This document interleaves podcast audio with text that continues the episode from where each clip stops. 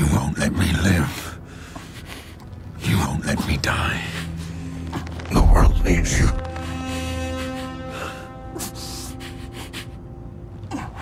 But does it need you?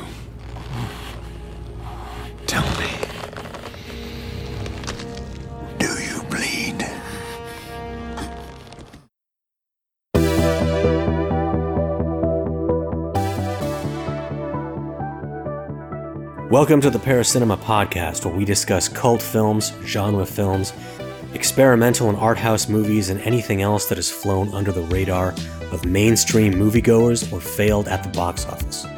Uh, my name is Adam. I'm here with my friend Kaleb, and today we are going to discuss, uh, well, two things Justice League, the theatrical cut, and Zack Snyder's Justice League. All right, Adam. So it's your pick again this week, and you decided that you wanted to talk about these films. Now, obviously, we all know that the theatrical release came out in 2017 and was not only critically panned, but the fans hated it and it bombed at the box office. Fast forward four years later, we've got this Zack Snyder's director's cut. So we've got these two movies. Why do we even want to be talking about this right now? Well, I know that uh, we usually talk about movies that are, like I said, under the radar of mainstream moviegoers. However, in this case, uh, well, you're right. The first one definitely bombed. Uh, we can talk about the results of the second one later. But uh, I, I think that the failure of the first one led to the creation of the second one. And now it's kind of become a cult film, one that is pretty divisive. You know, it's it's not something that uh, that a lot of people agree on these days. Probably not the executives at WB, and definitely not the fans. So, and when we talk about this being a cult film, let's be clear about that. We're not talking about the theatrical release. I don't really know anyone who really sees this as a good movie. Um, we're talking about how the Zack Snyder director's cut of this film, also called Zack Snyder's Justice League, is the cult film. Is that right? Right. Okay. Exactly. So before we get into talking about these two films in a similar manner, how we've uh, gone through the other films of the the previous podcasts, I think that it's best for us to put this in context and talk about some of the behind the scenes drama that went on with the uh, theatrical cut, which led us to the director's cut. And um, just real quickly, I'm just going to run through some of the credits here for those who may have not seen this or don't remember it. Um, so, this film, the, now we're talking about Justice League, the 2017 theatrical cut. It's directed by Zack Snyder uh, from a screenplay from Chris Terrio and Joss Whedon, who was credited as a writer on this, which we'll get to in a in a minute. The story is by Chris Terrio and Zack Snyder, and this is based on, um, of course, the DC Comics Justice League characters. Uh, it stars Ben Affleck uh, as Batman, Henry Cavill as Superman, Amy Adams as Lois Lane, Gal Gadot as Wonder Woman. Uh, we've got Ezra Miller as the Flash, Jason Momoa uh, as uh, Aquaman, and then we've got Ray Fisher as Cyborg. Now the credits essentially say, stay the same for the director's cut. There's a few things that change here and there, but overall, um, the main difference between these two films is that um, Joss Whedon came in and helped out, quote unquote, helped uh, with the uh, the theatrical release, and so that's why he's credited uh, with the screenplay. Um, now, in terms of how much he actually was involved, we'll we'll get into that. But what we really want to talk about here is what happened with this cut of the film that sort of led it to to the point where it just was essentially like we said critically panned nobody really liked this movie and essentially it was a failure i mean on a on a pure box office level it was $370 million. It took, which was one of the most expensive movies ever. And the box office brought in 657 million. Now, while that may seem like a lot, in order for a studio to typically recoup their costs, they need to do at least double what the budget was. And so, generally speaking, this was expected to be a film on the level of something like The Avengers that had just recently made 1.5 billion at the box office. So, Warner Brothers had high hopes for this film. There was big expectations, but what essentially happened is Zack They failed. yeah, they failed. I mean, there's there's there's so many reasons for that. But I mean, let's be clear about this. Adam, did you think that this was a good movie? Uh, you know, I remember seeing this in the theater, and I had pretty much waited my entire life to see this movie. By the time it was over, I think I had gotten a new prescription for an antidepressant because it was one of the worst movies I've ever seen in my existence. And can you give us some context there? Are you a DC fan? Like, Oh yeah, so so okay. For all the people listening here now, I want everybody to know. First of all, Kaleb and I are friends. Okay, we, we, we've uh, we've known each other since we were what eleven, I think, and uh, we've always liked you know weird movies. We're, we're both kind of into the comic book movies. I think I'm a little bit more into uh, DC than I am Marvel. Now I do read the comics, mostly Superman. Uh, I read the Flash, and uh, I've been a huge, huge Superman fan uh, since as early as I can remember. Um, so yeah, am I a DC guy? Definitely. I do like Marvel, um, but I prefer DC just because of the characters and the story. so you were waiting your whole life for this movie to come out.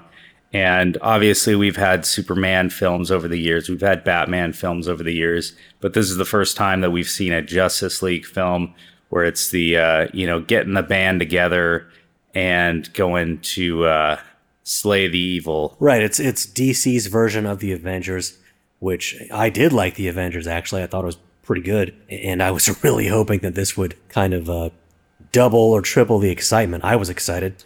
I even bought the the special edition like pre-sale ticket or whatever, which I have hanging on my my wall at work. But uh, kind of wish I'd gotten my money back after it was over. Okay. So The theatrical cut. So I want to come back to this in a minute and find out exactly what you didn't like about it. But before we- we do that, I'm just going to run through sort of a timeline here of events. Now, as we mentioned, this was released in 2017. Uh, the film wrapped in late 2016, and by February 27th, 2017, Snyder turns around and shows the first cut of his film. Okay, so he shot everything that he wanted essentially to that point.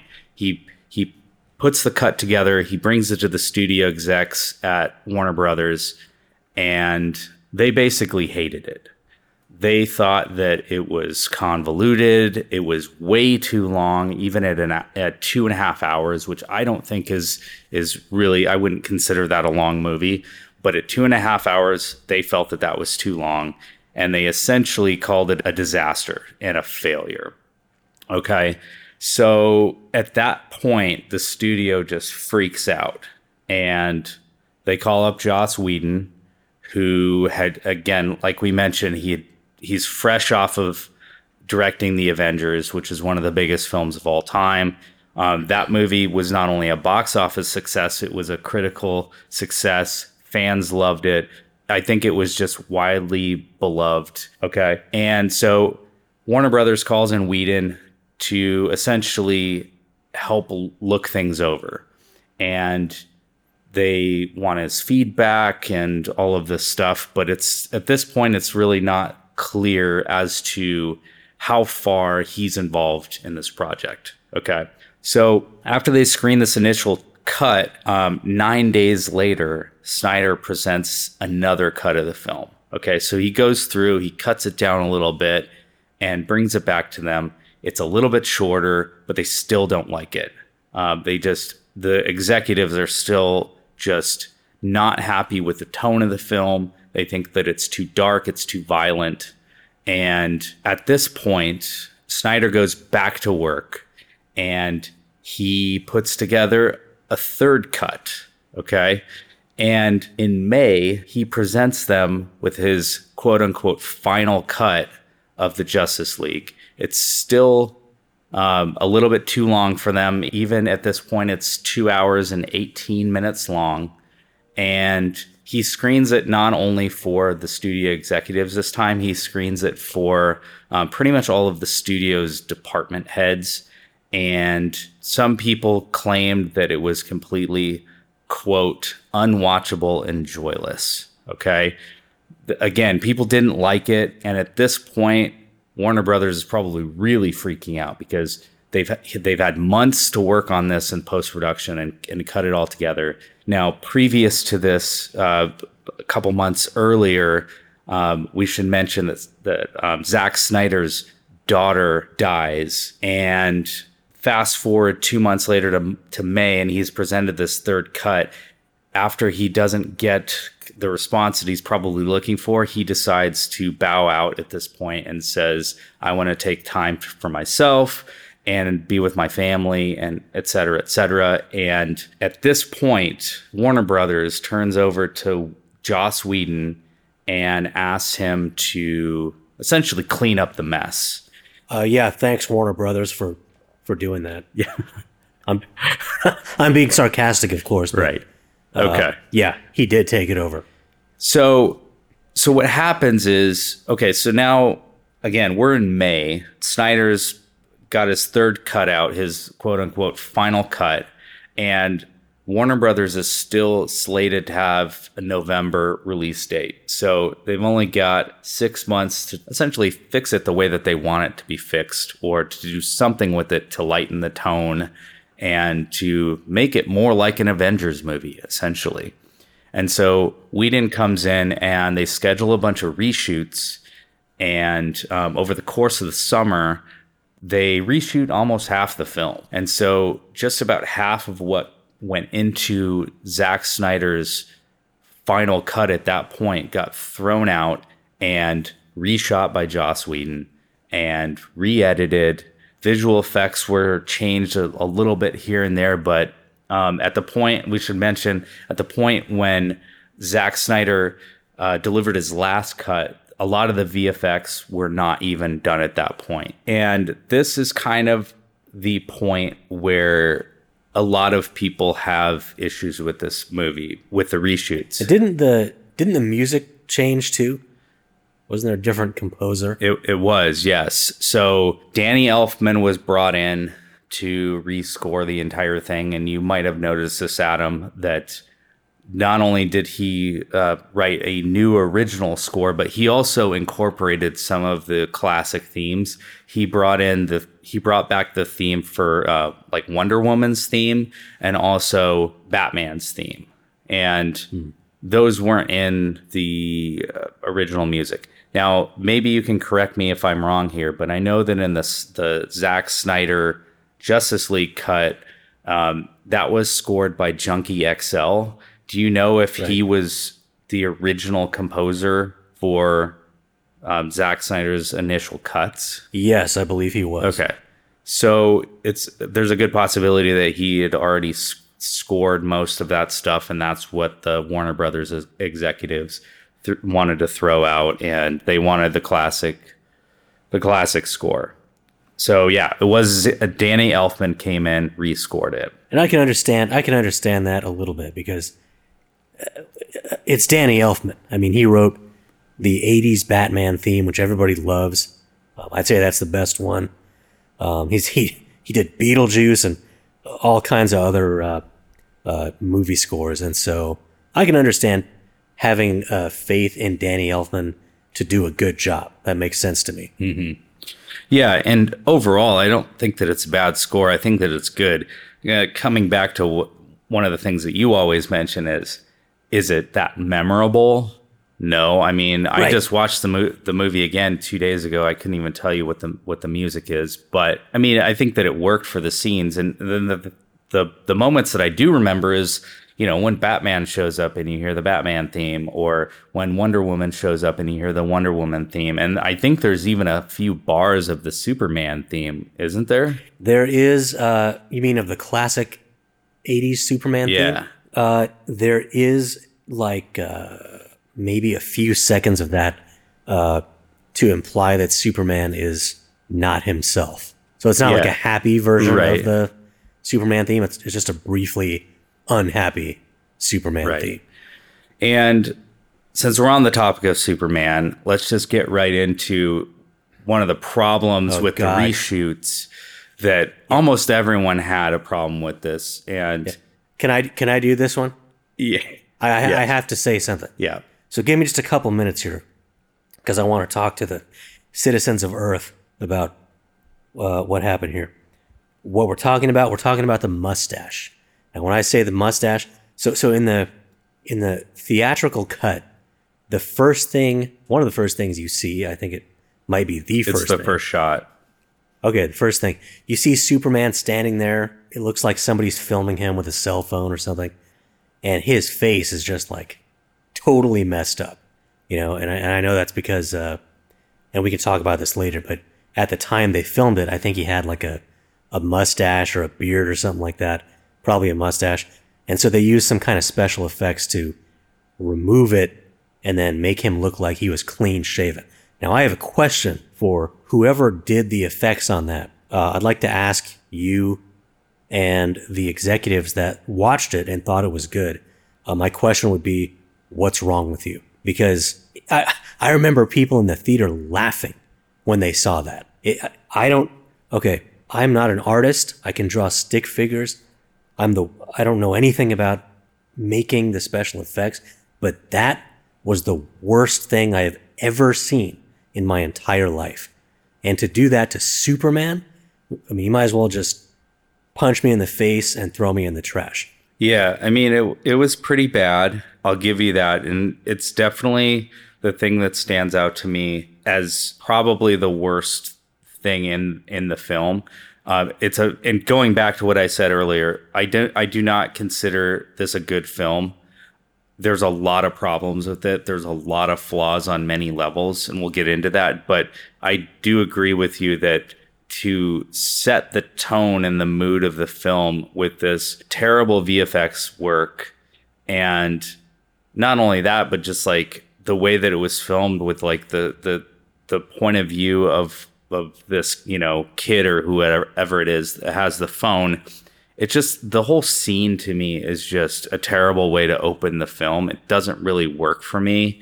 Um, I, I question not only the vfx but just even opening a movie with this with this scene it just does, doesn't make any sense to me on so many levels Completely agree. And and uh, I won- I I have always wondered how many pairs of eyes did that scene go through? How many people said, "Oh yeah, that looks good.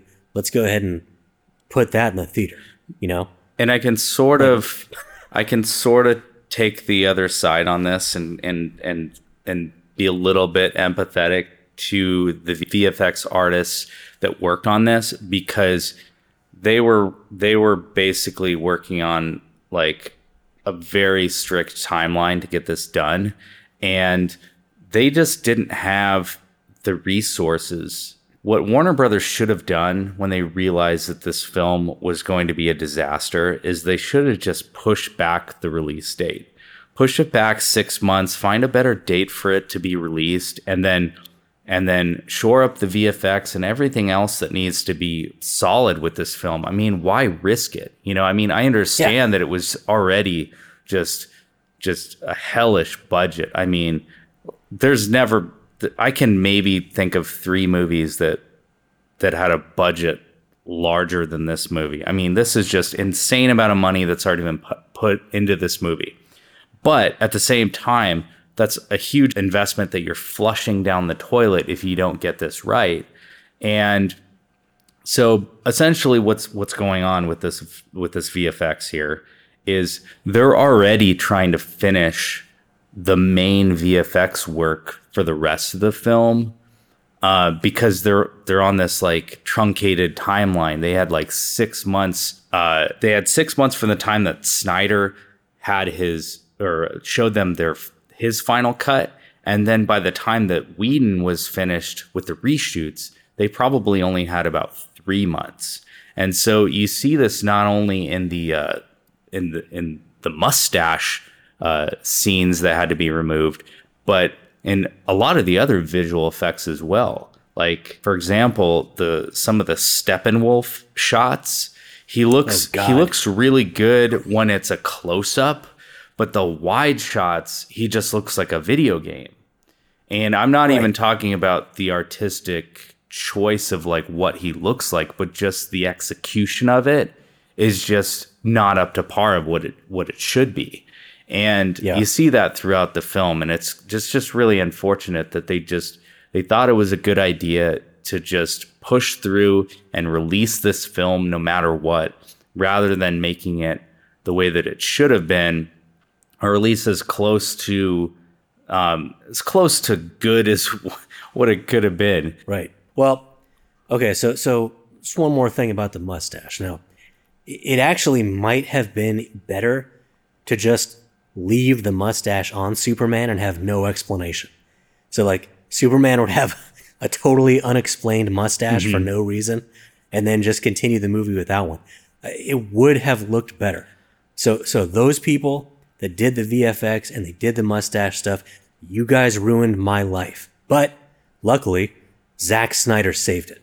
And I know, and uh, in this podcast, and I think we could admit it now, I am going to be on the side of the Snyder cut. You will be on the side of the, the original theatrical cut, and we'll both tell each other why we think it's better.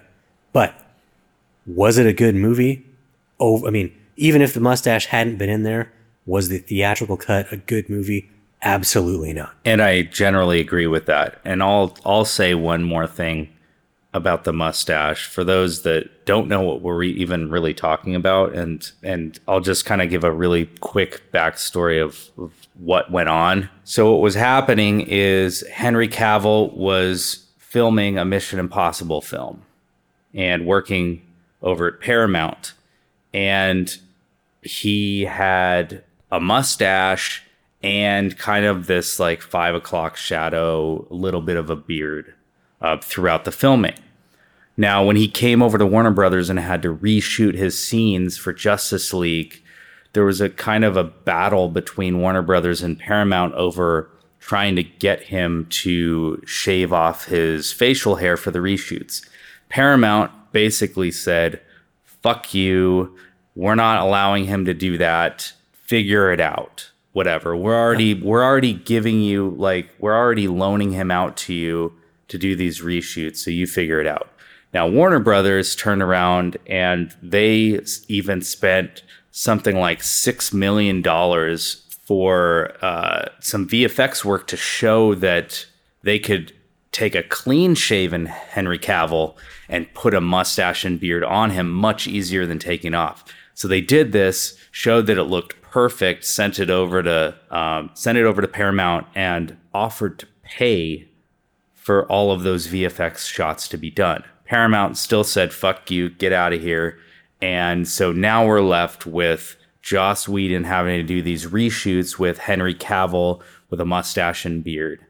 And it's really unfortunate because, you know, besides the besides the uh, the opening scene with which we both agree it is just absolutely terrible. That scene shouldn't exist at all. There are a couple of moments later on in the film that are actually pretty good in my opinion that were part of the reshoots, but they just your attention is drawn out of it because now you just look at his face and how fucked up it is. Yeah, I wonder if uh, when Paramount called Warner Brothers, I wonder if that was Tom Cruise that called and yelled at him, because apparently he's pretty good at that. yeah, I mean, I don't I don't know what the hell happened, but it, essentially nothing got worked out uh, except for the fact that Henry Cavill was great in Mission Impossible and that was a fantastic movie. So, Yeah. I mean, at least he he made out okay. So, so let me quickly talk about what that scene was replaced with. Now, Okay, so instead of having the ridiculous mustache and Superman being filmed by a cell phone saying things that don't matter, in the Snyder Cut, it was replaced by, uh, you see kind of the end of uh, Batman versus Superman, where Superman gets killed by Doomsday, and you see Superman scream, and this kind of echo uh, goes all around the world. And, uh, you know, just as a DC fan for me, that was so much better. I mean, the, the story just made way more sense. And I definitely was very glad they added that in there, in addition to removing the strange indie song that was playing in the theatrical cut, although I did like what was filmed in the theatrical cut, just not the movie. Yeah, I mean, I would agree that that scene is a little bit better than what was in the theatrical cut, but honestly, I thought they were both bad. I thought that that was a terrible way to open the film, and it just sort of just it just continued on. It, it was basically this foreshadowing of like, okay, now we're gonna have four hours of depression and just this like really like not fun movie is ahead of us because we killed Superman. He's not going to be in this movie. And uh, spoiler alert, the movie's four hours long and you don't see Superman show up until three hours into it. So that was a big problem for me, but I will agree that it was it was a better opening than the cell phone shot of Superman in the theatrical cut, but really anything would have been better than that. One thing I did like about the original, uh, I didn't like the music that was playing, but I did like that they showed. Uh, I think it was Metropolis, and there was a seemed to be a lot of crime going on because Superman is dead, and they know that they don't have anything to worry about anymore. Uh, as far as criminals don't have anything to worry about, so um, I did like that. And uh, and here's here's one aspect where I think about these things as a filmmaker, and there's this thing that really irritates me where I feel like a director is kind of insulting the intelligence of the audience.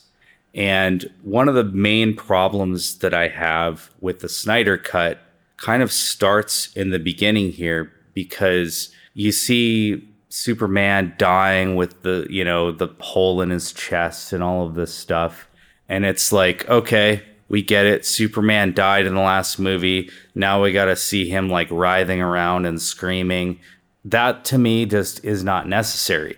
Now, the theatrical sh- cut tells the same thing, but it doesn't have to show you Superman being killed all over again. It shows this kind of somber moment and these different um, things going on. As you mentioned, you see like all of these banners of like tributes to Superman and the uh, the crime going up and all of these things. To me, like that having a more subtle way to things is is more interesting to me. It makes me more engaged rather than someone just like throwing stuff in my face like look at this. This is what we're showing you now. I was like, yeah, I get it. Like, you don't need to be so explicit with these things. But that's kind of like, in a nutshell, how I feel about the the the Zack Snyder cut of this film is he's just explaining too much. There's too much exposition. There's just he's telling me too many things with words and I want to be more like engaged in what's what's happening, if that makes sense. It is it is true that uh, at some points in the, in the Zack Snyder version, that he kind of draws things out a little too long. Uh, I mean, it is a long movie, but uh, th- there are some scenes that probably unnecessarily long. Yeah, I mean every every every scene is is too long in his movie. it's just it's an exercise of just trying to cram everything that you possibly can into a movie and a lot of which doesn't really belong there. The one thing that I'll say is that at least he has kind of a cohesive tone and feel and vision, which is very clear. The theatrical cut doesn't really have that because it's sort of this mesh between Snyder's work and Whedon's work and they're they're it's kind of the same story because it started out as the same screenplay, but really the difference between these two movies is just the tone and the way that the characters are treated. And it's completely different in these two two movies. I mean, I think I mentioned to you it's just like one of those things where like I recall one of the early scenes where Batman shows up to kind of recruit Aquaman and they meet for the first time and the dialogue is kind of the same. The action is very similar, but the tone is just completely off uh, between the two cuts. And on one hand, you have, you know, Batman having this dialogue, and he seems like more like a little bit more like there's a sense of urgency and this is really important. And then in the in the Zack Snyder cut, you have something he says the exact same thing, but it just seems like he doesn't care at all like what he's saying. And there's just a way of like displaying these scenes in just a slightly different nuanced ways that just don't really work for me in Zack Snyder's in that, cut. In that one scene, I, I will agree that uh, the part where he talks to Aquaman in the beginning is a little bit too long in the Snyder cut. Um, and I don't know if anybody else noticed, I'm sure lots of people did, but Aquaman actually reveals Batman's identity when he's walk when they're walking on the beach and uh, you hear him say, "So you so you do it dressed like a bat, right?" And there's other people standing around, and then he goes, "Well, you're out of your mind, Bruce Wayne." Mm. So he just told everybody who Batman is, but I guess they didn't tell anybody else, so that's good. But there is also a part in the Snyder cut during that film where somebody sings a song or something like like this little girl sings a song right after Aquaman. Yeah, there's leaves. like there's like ten that was, there's like ten girls that are singing this Icelandic song right. out of nowhere. And it's right, just that like, was pointless. It was just like one of those what the fuck moments. Like, what is he even doing here? And it's like every idea that Snyder had, like even if it's just some small little thing, it all made it into this movie. And that's it's kind of a he just kind of lacks discipline as a as a director. And when you're a director, one of the most difficult things for you to do is to cut things down and to throw away some time some of the things that you shot that you actually love dearly but you know that if you get rid of it it's actually going to make it a better film and a more focused film. Zack Snyder goes the opposite direction. And some of the things that he shows us on screen are interesting for what they are. To me, it's like, that's interesting, yes, but I also find it interesting watching like deleted scenes on a Blu ray disc or something like that. It's always fun yeah. to see the stuff that was thrown away that didn't make it in the movie. But instead of just like showing that on a DVD, Snyder's just like, hey, we're just going to stick that back into the film, even if it's good or not. And there's just, there's no structure to it. And you can sort of see that in the way that it's edited as well. Like, it's like, it's, it's everything is like part one, part two, part three. And it's like, it's not the structure of a, of a typical movie. It's just broken up into like eight different parts. And it's like, okay, well, you're showing us like eight 30 minute episodes of a TV series here, but it's not really a movie anymore.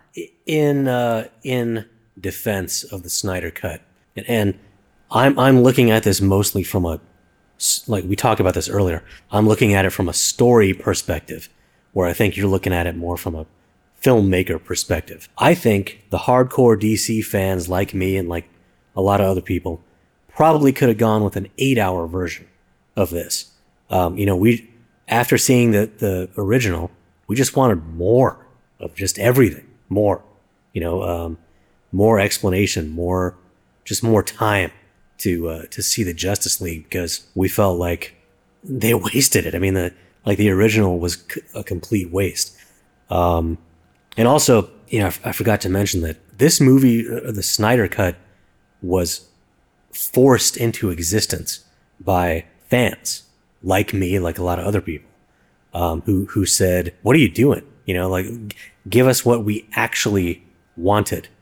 And so, you know, I, I think, uh, yes, some things are dragged out, but I couldn't get enough. And I know I'm not the only one. I mean, at a certain point, I can understand the need for wanting to see more. Um, and I do personally like long movies when there's a purpose for it, though.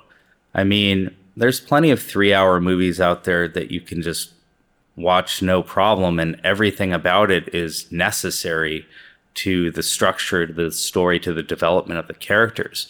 But the problem with the Snyder Cut is that just adding all of this excess doesn't actually make it a better movie. And yes, you get a little bit more backstory of some of the characters, but it's honestly a lot of times it's backstory that I wish that I didn't have. I mean, like every one of these characters, like their backstory and their existence is just, it's all the same. They all have daddy issues. I mean, if you go down the line, it's like, okay, the Flash, what's his backstory? Oh, he wants to make his dad proud and this and that. Okay, great. All right, next. We got Cyborg. What's his issue? Oh, he hates his daddy because his daddy brought him back to life and turned him into a cyborg. And, and okay, great. He's got daddy issues. Okay, next. You know, it's like Aquaman. What's the last thing he says in the, in the movie? Like, I'm going to go back and see my dad. I'm like, we didn't even hear anything about your dad in the movie, but we had to throw in that you have a daddy issue because everyone else does you know? Everyone else does yeah. And even at Not, the even at the end like yeah like superman and batman they don't have daddies anymore. I mean obviously we know batman's notorious daddy issues from his parents being killed. That's that's kind of cliche at this point but even at the end it's like okay well we got superman and batman here together and since we don't have any daddies let's team up and like have mommy issues with superman's mom. And it's just like it's all like boring just bullshit you know? Like yeah we get lots more. We we get all of this stuff added in there but is it stuff that like is actually that interesting or compelling? I would argue that it's not. Hmm. i disagree. But you knew that. Well, um, well, tell, well, well, tell me, tell me why. What's what's necessary in the Zack Snyder cut I mean, apart from like just like seeing more of of everything, what what was it that made it a better film for you? Oh boy, oh, that, I mean that's a long explanation. So for so for me, to summarize, it included the backstory and the current story that was completely missing from the original. Now I I knew it already, and I'm sure a lot of DC fans knew it already, but for everybody else, they probably had a lot of questions, you know, like where did Cyborg get the box from? Who is he? Why is he like that? You know, um, can we see it? You know, how, how, how did that happen? Uh, Darkseid wasn't even mentioned, I think, or maybe he was mentioned by name in the original, but he's kind of a big deal. I mean, in the, in the DC universe, he's, he's the Thanos of DC. So he's kind of, you know, probably a good idea to show him or at least let him talk or something. But no, the, the, it filled in all the story stuff that I needed. And I know the fans needed because we waited for that and they didn't give it to us. Yeah. I mean, tell me, tell me how the characters were just portrayed so much better by Zack Snyder. Starting with Batman, I'm not saying that he was portrayed better. In fact, uh, I don't, I'm not sure the Ben Affleck version of Batman is the best portrayal. You know, Batman is clearly a psychopath who goes around torturing people at night for information. Uh, he beats the crap out of them and usually lets them, leaves them hanging and upside down in front of the police station. So he has pretty serious psychological issues, but I'm not sure that's really been shown in Batman vs Superman or the Zack Snyder version. Uh, in fact, in fact, I will say that I think Batman looks kind of weak in both versions he's not strong enough.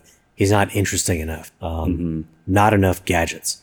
So I don't think that that the Snyder version, which is my preferred one, I don't think it really made him any better. Okay, so Batman overall, I kind of agree with you in terms of just Ben Affleck and his portrayal of the Batman. I don't think that he's terrible. I don't think that he's great, but there's definitely a difference between the Batman in the theatrical cut versus the Batman that Snyder showed us in Batman v Superman and in his Snyder cut. And that Batman is just a dude who doesn't want to be here. He's a dude that just doesn't care. He doesn't have any sense of urgency. He just, I just, I'm just like, why are you even here?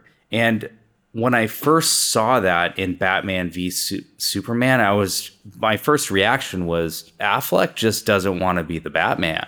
You know, he just, he's clearly showing us that he's not interested in this role. But when I saw him in the theatrical cut, he's actually a little bit more interesting.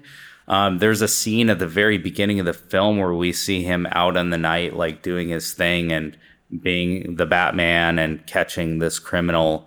And that that scene is not in the Snyder cut at all. But it's like our one chance to actually see him doing the Batman thing, which is kind of interesting. And also, the thing that I'm really missing in the Snyder cut is Batman actually has some really kind of witty banter between some of the other Justice League characters. You know, we talked about his his uh, you know meeting with Aquaman for the first time, but he's also got some interesting dialogue between him and Wonder Woman that's kind of playful. And then he's also got this like very comedic banter with the Flash, which are some of the best moments of the movie. And all of those things are just missing in the Snyder cut. And so I also have this feeling like Batman really believes what he's doing and he's got this sense of urgency in getting this team together in the theatrical cut. In the Snyder cut, again, it just seems like he's just going like through the motions and he's just kind of just doing it just because he feels like he has to do it. And I'm just like, that's not interesting or compelling to me.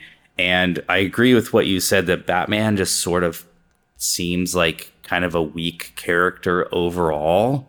And that's because he's the guy who doesn't have any superpowers.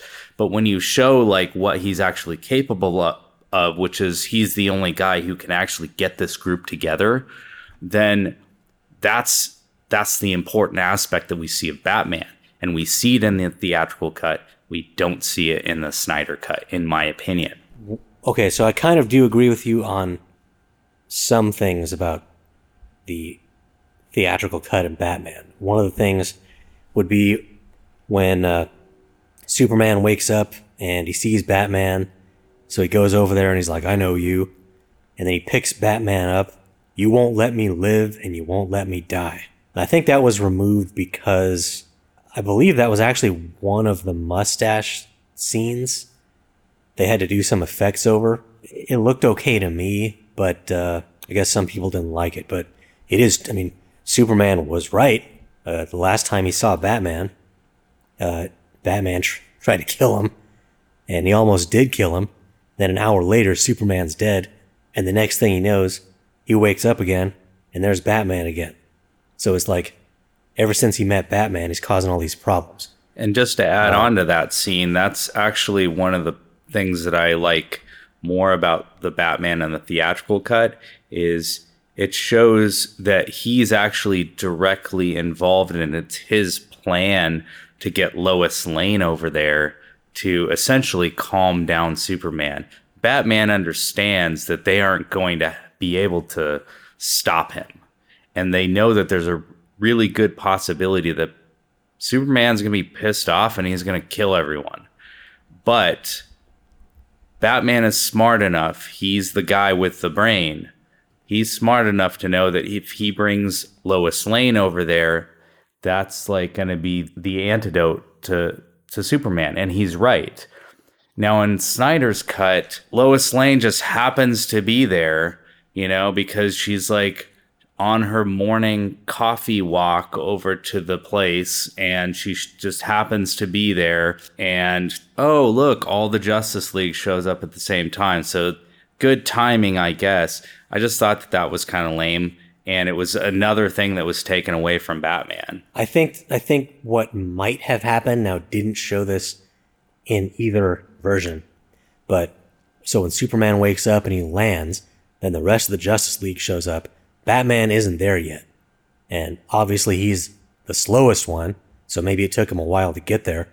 But I I kind of thought that maybe on the way there he talked to Lois Lane. Maybe Well- that's why he got there last. Well, she was uh, already there. Okay, so we've established her routine earlier in the film because what she does is she goes to the coffee shop and she gets two coffees and then she walks to the memorial and she gives one of the coffees to the cop, right?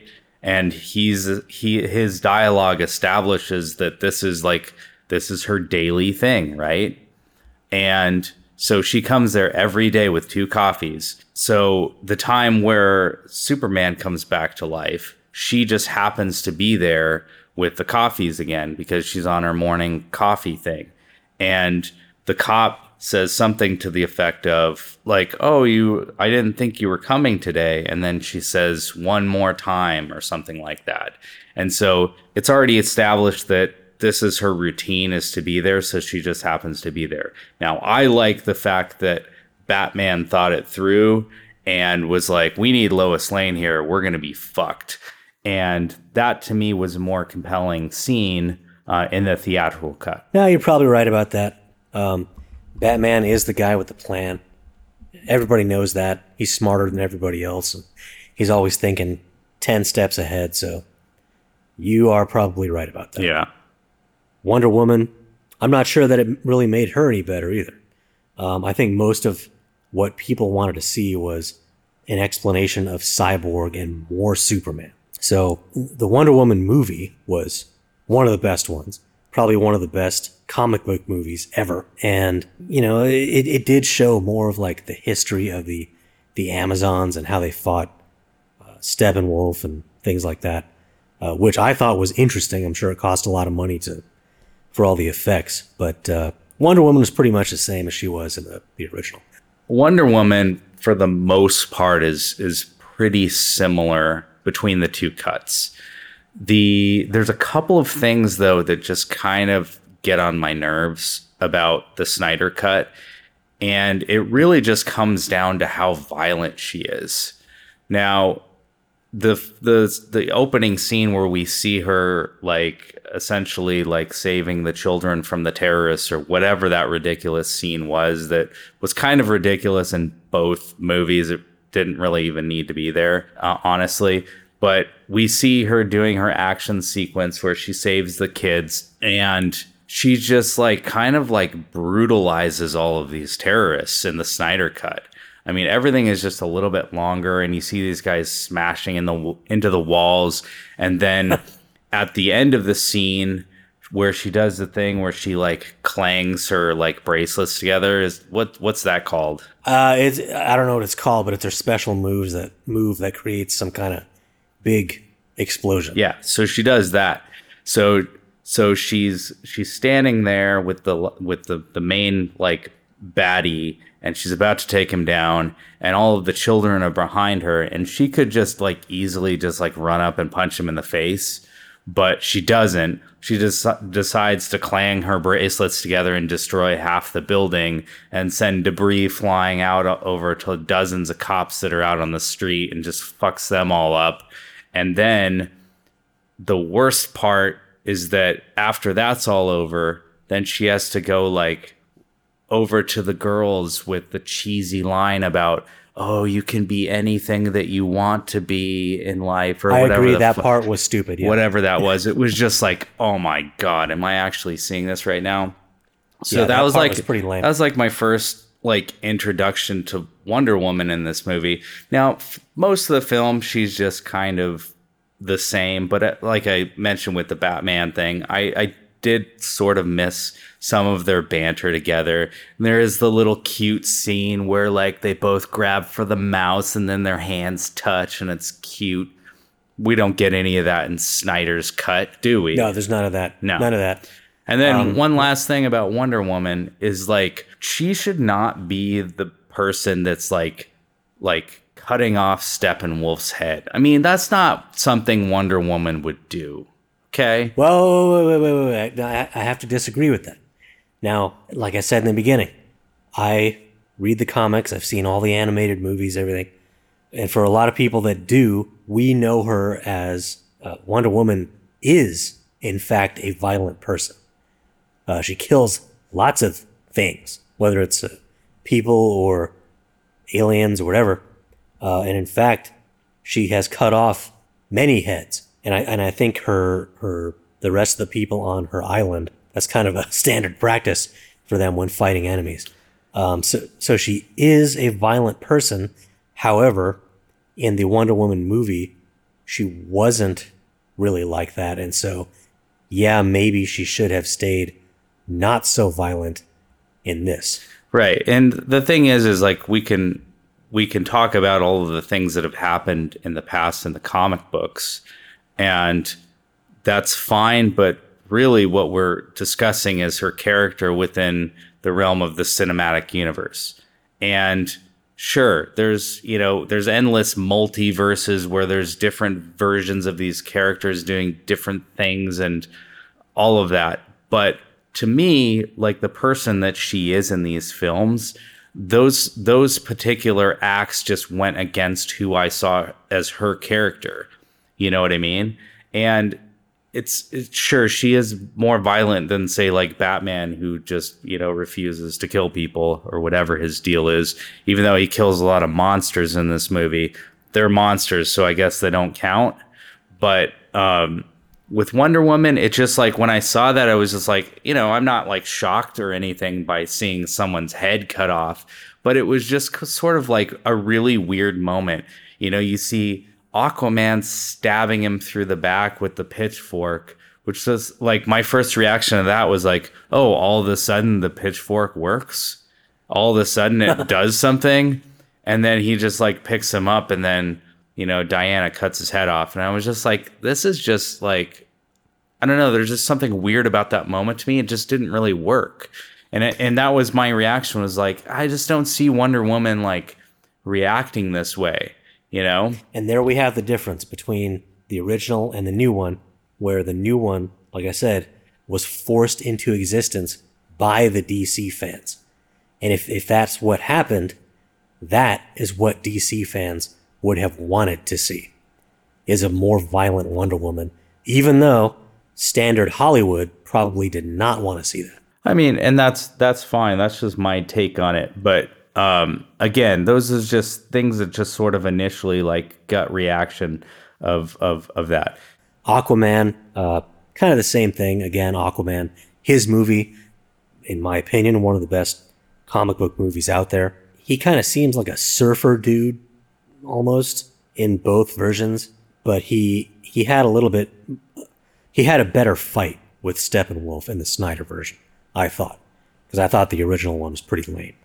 Aquaman, um, I mean, apart from him like stabbing someone through the back with his his his his magic trident, um, I don't really care about that. That's fine. It was just a little like it was like I said, it was one of those things where it was like okay, yeah, he's stabbed a few of these like flying creatures with the trident, but like it just seems kind of like a, a useless weapon to begin with. But uh, yeah, I mean overall Aquaman was Aquaman. He was the same guy as he was in the in his, his, solo movie. You know, he's a charming dude. He's got a nice sense of humor. As you mentioned, he's kind of like got that surfer dude attitude, like I live in the ocean and that's all that matters, sort of thing. And um, there's that one shot which is kind of fun where he uh, he he he stabs the flying creature in the middle of the air and then he sort of rides him down into the ground. Yeah, like a surfboard. Yeah. So that was a good shot. I think that made it into both cuts. Um, so yeah, that so that must have been a, a, Snyder thing. I'll give him props for that. Yeah, I mean, apart from that, like Aquaman was Aquaman. Uh, the Flash, the Flash is the comic relief for for both versions. Um, now, in the Snyder version, we get to see him go through time, which, oh, two things, two things. So so so first of all, when he fights Superman, which was one of the best things I've ever seen is when uh, the Flash is running around Superman, trying to go around him, and su- you see Superman's eyes look at him, which implies that he is just as fast, which he isn't, but almost. He's almost as fast as the Flash. I thought that was great in both versions, but the fight was was uh, longer in the Snyder version between those two, and I I thought the fight overall between Superman and the Justice League and the rest of the Justice League was so much better than the original.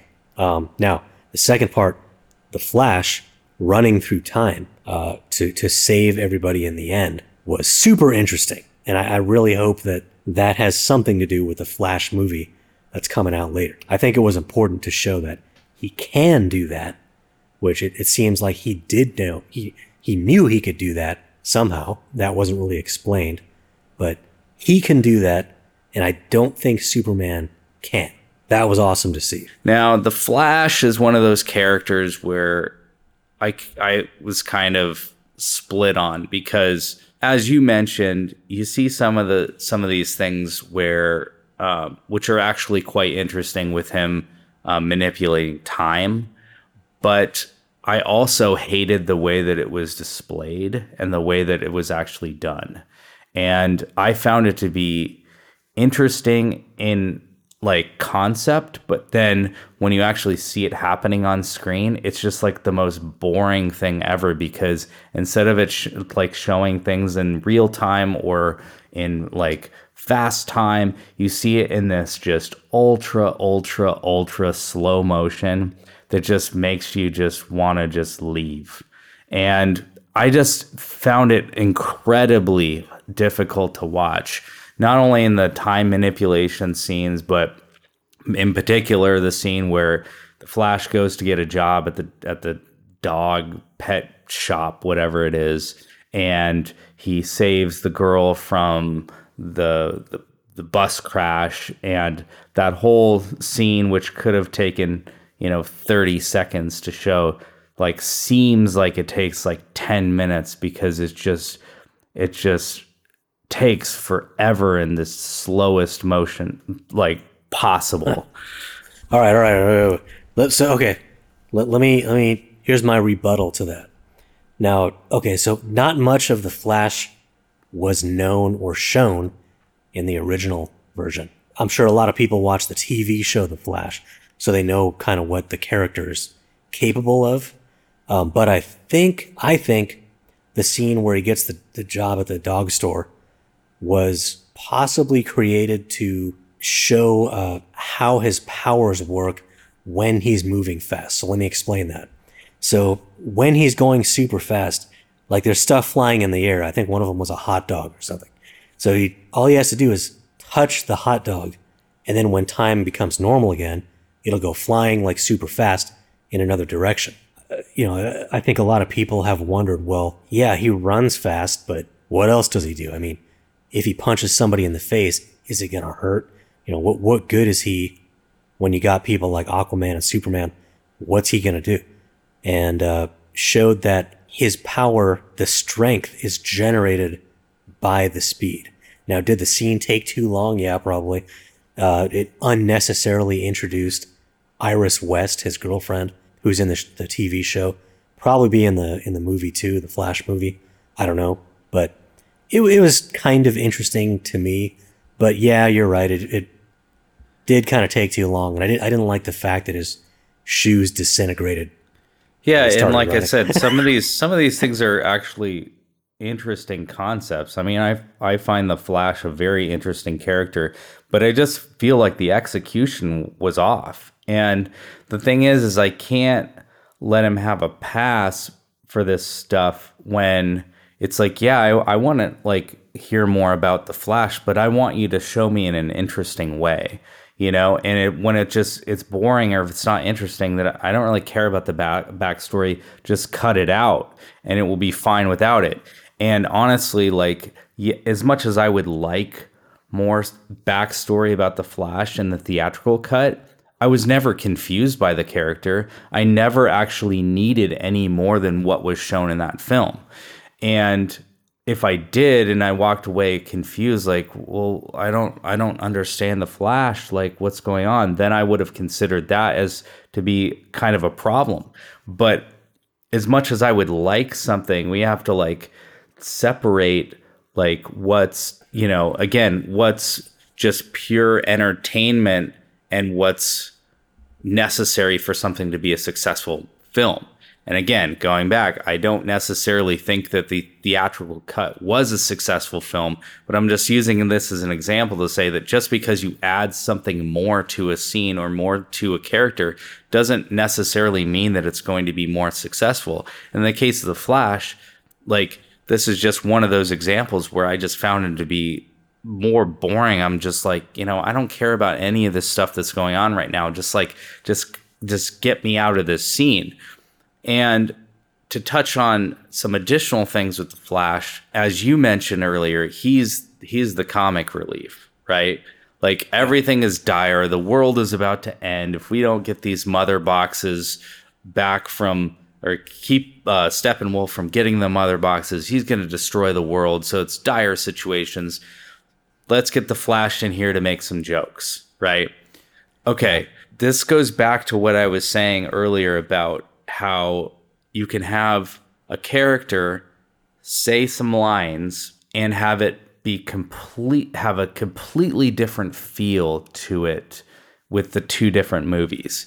And one example of this is when Batman and the Flash meet each other for the first time and this scene is where Barry Allen the Flash comes to his like warehouse where he's got like this like room full of like technology shit. He's got screens everywhere. You know something's important if there's screens everywhere. Okay? Right. There's monitors and just random stuff on those monitors that looks important. You know that he's doing some serious business here. Okay?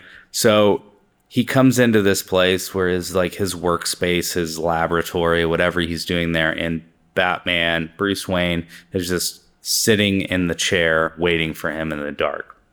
Okay, so they have this scene in the theatrical cut. It's actually kind of interesting, and there's some like witty banter, and there's some jokes, and it's kind of funny. And it's got this like, then the music is just, you know, the Danny Elfman music in the background. So it's kind of just got this like lighthearted feel to it. But in the Snyder cut, the the scene is almost identical in the way that it's cut in the way that it's like played out but with a combination of the music score from junkie xl and some other things it just feels like it's a completely different scene and the jokes just don't land at all and this is sort of how it happens throughout the entire movie with the snyder cut barry allen slash the Flash is making these jokes throughout the entire movie and none of them really land. And it's just this just tonal miss where we're no longer in this mode of like, oh, we're like having this comic relief here. It's just everything seems dire all the time. We're in this complete depression and nothing that nothing that the Flash jokes about is going to get us out of that. So let me ask you this. So, because I, Here's one thing I noticed about that scene where where Batman goes into the Flash's lair and he's got all these screens. In the theatrical cut, on those screens, there was some kind of like weird Japanese cartoon playing or something. There was like people dancing around. It was just all crazy stuff. And then in the Snyder cut, it was just a skull that was like rotating around or something. Uh-huh. Why, why do you think they changed that? I, I couldn't think of a reason why because it was probably too funny. And Zack Snyder has no sense of humor, no comedic timing, and even though he he clearly worked on these these lines, you know, with Chris Terrio, who who, who was who wrote the screenplay. Zack Snyder was there and, you know, probably wrote a lot of the dialogue or at least like was on board with this dialogue, right? And so that's why you see the same exact lines in both of these movies. So Snyder is trying to to to make these jokes, but he just doesn't understand the way that comedy works. And so comedy is all timing, it's all mood, it's all like, you know, it's nuance. And that's the difference between these scenes, you know? I mean, there's no other way to explain it. It's just that The Flash is not funny at all in Snyder's cut. And in the theatrical cut, he's actually quite funny. There's some really funny moments. I mean, there's a couple of times where like I actually laughed out loud. I mean, one of them was the scene where he saves Wonder Woman by pushing her out of the way and then he's we see him kind of like on top of her for like just a fraction of a second before he just like gets off of her and it's just a really funny moment. That scene's gone from the Snyder cut. Now, Cyborg would be the Cyborg benefited the most from the Snyder cut. Not only do you see how he was made, uh, you see him before he was made, and you see him get into a lot more combat. You kind of see what his capabilities are, which none of that was shown in the original. Cyborg was a pretty interesting character overall. I thought the Snyder cut definitely had more backstory, and I think that it's kind of universally accepted that he was the character that really benefited the most with this cut. However, I thought a lot of it was just kind of unnecessary. I know you mentioned uh, something about how it was, you know, we needed to see like where the mother box came from and why Cyborg had it and sort of the relationship between him and his father was important. But a lot of what we saw of Cyborg was him actually doing what I call the talking man trope, which is Cyborg narrates a lot of a lot of things. I mean, he talks a lot and tells everyone what's going on and we see it happening on screen while he's talking about it and I just feel like that's kind of unnecessary. Okay, you're already showing us what it is. You don't need to tell us, you know? And this is this kind of goes back to one of the things that I mentioned at the very beginning of this podcast that I just really don't like is like you don't need to beat people over the head with these things. Like we get it. You know, your audience is is intelligent. We're smart people. Don't think that the audience is dumb and that you have to explain every little last thing to them because they will understand. And Cyborg just does a lot of narration in this, and I just don't think that it's that necessary. I also don't really like the way that his dad died in this cut. On the theatrical cut, dad doesn't die. Snyder cut, dad dies. Um, of course, this helps to perpetuate the daddy issues that he has because now daddy's dead and now he can worry about that for the rest of his life. It just wasn't really necessary and it didn't make any sense the way that he dies.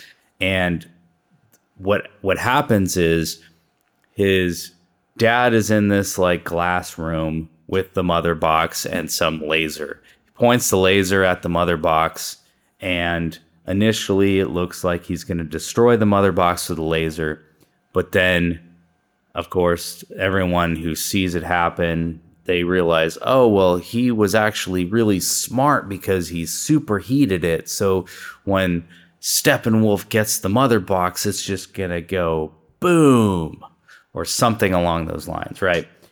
Okay. Yeah, yeah. So my problem with that is like, so I think his name is Silas. This is um, Cyborg's His dad dad.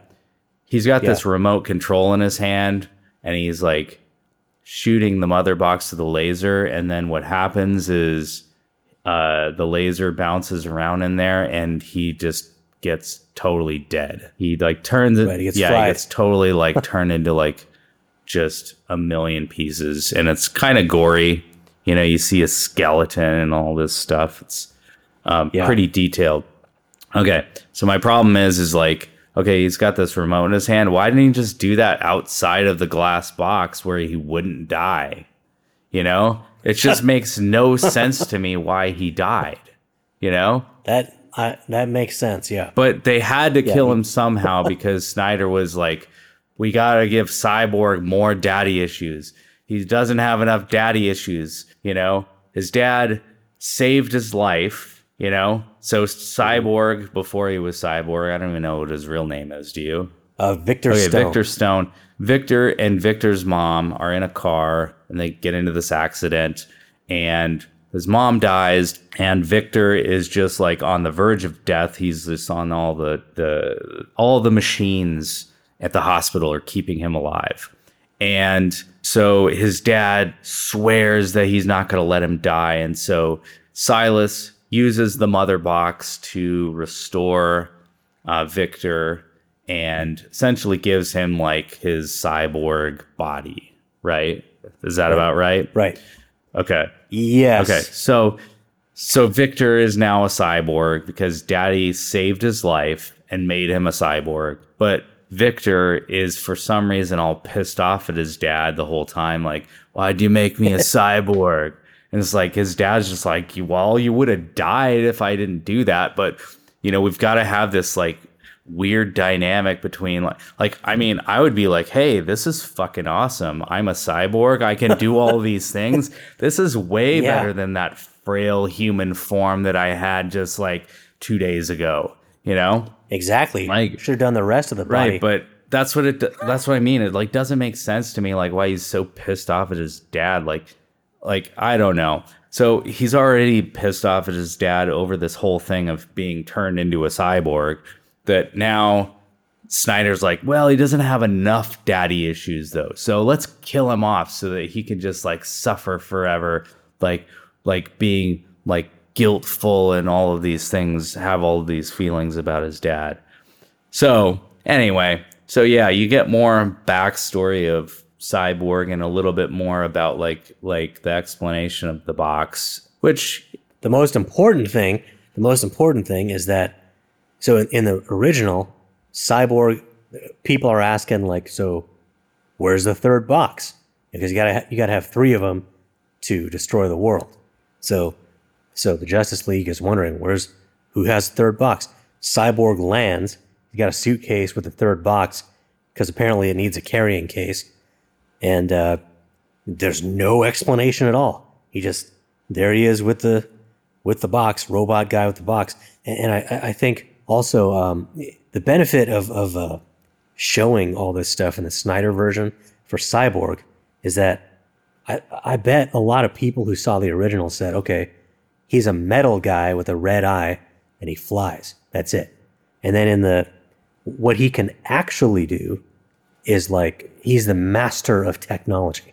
Like there, there's a part of the Snyder cut where after you know his dad dies and, and they realize, oh, he superheated the box, so uh, we could track it. He, which his dad could have told him that or wrote it down or something, but he didn't. Anyway, and then Batman goes, well, I can track that because I have six satellites. Well, if you have Cyborg, you don't need Batman and his technology. Cyborg can literally do all the technology stuff Batman can do and way more. And so I, I thought it was good to show what he can do. I mean, it's interesting stuff. I mean, it's uh, you know, I understand your point, but also none of that was really necessary.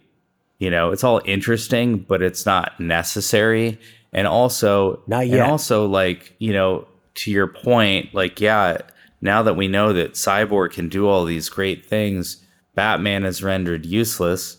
Like, okay, let's just cut off Batman's balls again. You know, like Batman is totally useless. Just let's make him even more useless. Let's make Batman the most interesting character in all of the DC comics. Let's just make him totally useless so that we can give this cyborg guy that nobody gives a fuck about some extra backstory and what whatever, you know? I mean, it's just and I think I've mentioned th- this to you before like these movies should be made to service Superman and Batman. These are the characters that really matter and everyone else should be kind of like the sideshow. You know, I understand what Snyder's trying to do and like bring importance to all of these characters so that they're sort of equal, but the problem is is they're not equal. Like these people aren't aren't equal to Superman, and we see that in the end where like like like you said, like they couldn't have won if it if Superman didn't just show up to save the day. You know, it kind of shows you like like how useless they could be. But where they are effective as a as a team doing all of these different things. You know, Batman like is like the team leader and he gets the team together and he has he's the idea man and all of these things. He tells people what to do. Right. Yeah. You need that, you know? Mm-hmm. And like, yeah, it's good to have some of this backstory for some of these characters, but Cyborg, like, I mean, come on. We're never going to care about Cyborg like we care about Batman or Superman or even Wonder Woman for that matter. I mean, it's just, I don't care. Had had there been a Justice League two and three, which there may be, I think, I think you would have cared. Well, sure. And give me a cyborg movie. I would watch that movie, you know?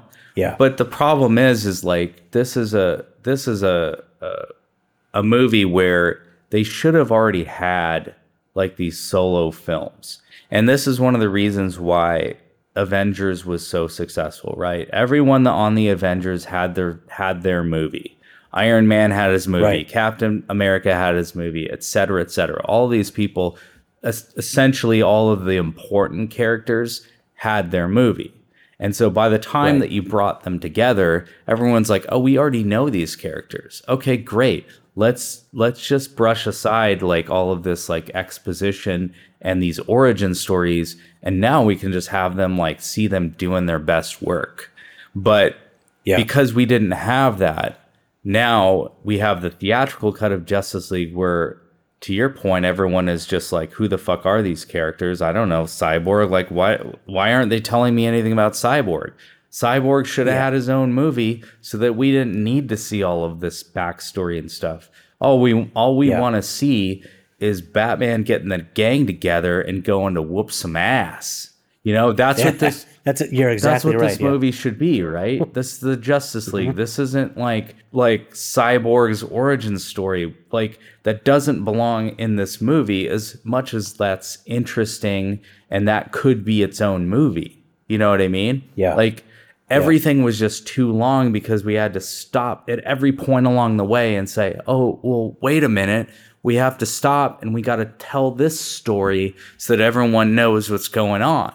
and it, that's just boring. It just there's no me, there's no momentum to the movie, and that's something that the, for as bad as the theatrical cut was, that's something that it had. It had momentum. It had drive to it. It like you were able to just keep watching what the next thing was because you know they they just cut out all of the nece- the unnecessary stuff, and mm-hmm. That's kind of how I feel about Cyborg. You know, I'm not trying to shit on Cyborg, but at the same time, like I don't need to see all of this this origin story from Cyborg for it to be a good movie for me. You know, I mean, maybe I maybe they could have expanded on a little bit more the explanation of like you know like I I do know that they they explain uh his sort of origin and his creation by his father Silas using the mother box to to create him but they but that wasn't like super explicit you know they could have expanded on Yeah. that part a little bit more No, you're right. He, he should have had his own movie. And I think the Flash, well, the Flash should have been shown more before the Justice League. Um, but I think we'll see why he wasn't in the next one. Uh, in, I mean, in his solo. Yeah, I mean that was a that was pretty egregious not having a Flash movie. You know, I mean I know that Yeah. there's been that's like one of those things that's been in like development hell for years and years and years. Like they've been trying Yeah. to get a Flash movie off the ground, and you know now as we all know that there is going to be one with Ez- Ezra Miller, uh, but it should have been. You know, it's a little too late, honestly. It should have been five years ago. You know, I would have I would have rather seen a Flash movie over an Aquaman movie, you know? And obviously that's like a decision that these executives make where, you know, they think that they were they want to make a movie that's going to make money and clearly they thought that more people were going to throw down their dollars to see an Aquaman movie over a Flash movie, but to me personally, the Flash is a much more interesting character. The reason that, that I think the Flash is coming out later is because the Flash has the ability to re to do like a what they're calling a soft reboot of the whole DC universe. Um, that's one of his powers, actually, and so I think that's why they waited. But still, at the same time, I do agree we should have seen more of him somewhere. You know, hopefully not in Suicide. I mean, he was in Suicide Squad for like ten seconds, but that movie belongs in the toilet. Yeah. Yeah, I mean, we can't say for certain why they didn't have a Flash movie yet. I mean, I hope you're right that they really take advantage of that and um, just set some of the things right. I mean, I know you disagree with this, but I I know that you feel like the Snyder cut set things right with the Justice League. But really, when it comes down to it, both of these movies are, are bad movies. I don't. Let me correct that. I, I don't feel like it like it made it a great movie. Now, what I what I will give Zack Snyder credit for is, in my opinion, he took something out of the garbage can and gave the fans what we wanted to see. Not all of it, but something, because we needed something. We didn't get anything in the in the first one. And for for those that are not huge DC fans, you know, it, they might not understand what that's like. It's just like if, you know, a, a new Star Wars movie comes out and it sucks, all the Star Wars super fans are going to be like, you know, it affects their lives almost, you know? Hmm. And for, for, there are those DC people that feel the same way about these movies. So I don't think it, I don't think it fixed everything. I just think it's, it satisfied us to the point where now we're like, okay, I can live with that. What's next? I mean, let's be clear about this. It isn't as if Zack Snyder just completely like saved this movie from the trash heap because I mean, it was essentially all the things that he had already shot. And I believe that when uh, Warner Brothers authorized this this director's cut to be made, um, they basically told him, "You're we're not going to give you any money to reshoot anything. We'll give you money for finishing your your visual effects." And as you mentioned, uh, the you you thought that the Steppenwolf VFX were a lot better. Um, I'll I'll give you my opinion on that in a second. But essentially, Warner Brothers gave him money for that to finish the post production and editing, and that came to roughly about seventy plus million dollars for that. And then they spent about thirty million dollars on marketing. So they put an additional hundred million dollars into this movie without ever authorizing any additional shooting. Now, from what I read, there was a Rolling Stone article that kind of broke the news on this, but there's a lot of shady stuff going on um, that Snyder was apparently doing um, that was off the record that Warner Brothers didn't really know about.